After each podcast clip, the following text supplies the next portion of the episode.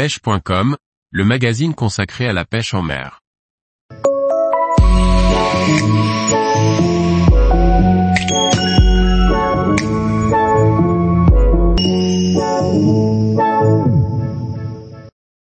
Le séran écriture, une espèce commune sur la côte méditerranéenne.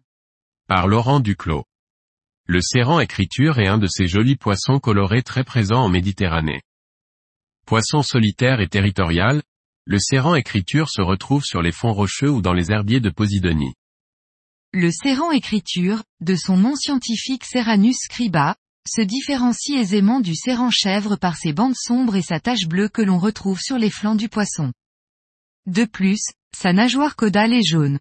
De la famille des serranidés, le séran écriture doit son nom aux différents traits colorés qui ornent sa tête et qui font penser aux calligraphies arabes. Il est aussi parfois dénommé perche de mer et peut atteindre près de 30 cm. Le séran écriture est un poisson solitaire qui a tendance à défendre son territoire. On le retrouve fréquemment en Méditerranée sur, ou aux abords, des fonds rocheux et des prairies sous-marines, notamment les herbiers de Posidonie. Le serrant écriture est présent dès les premiers mètres et peut évoluer sur des fonds allant jusqu'à 40 mètres de profondeur. Il se nourrit essentiellement de crustacés, de petits mollusques et de petits poissons. Le serrant écriture est un poisson que l'on peut pêcher près des côtes. Avec une embarcation la pêche à soutenir ou à la palangrotte permet de rechercher spécifiquement cette espèce. Pour augmenter les chances de capture, il est conseillé de pêcher à proximité des zones où les herbiers de Posidonie sont proches. Différents appâts comme les vers, les coquillages ou des morceaux de céphalopodes peuvent être utilisés pour capturer ce poisson opportuniste et vorace.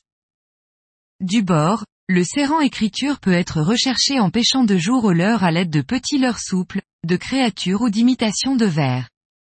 Poisson agressif, il n'est pas rare de capturer ce joli poisson lorsque l'on pêche en rockfishing, l'occasion de réaliser de jolis clichés.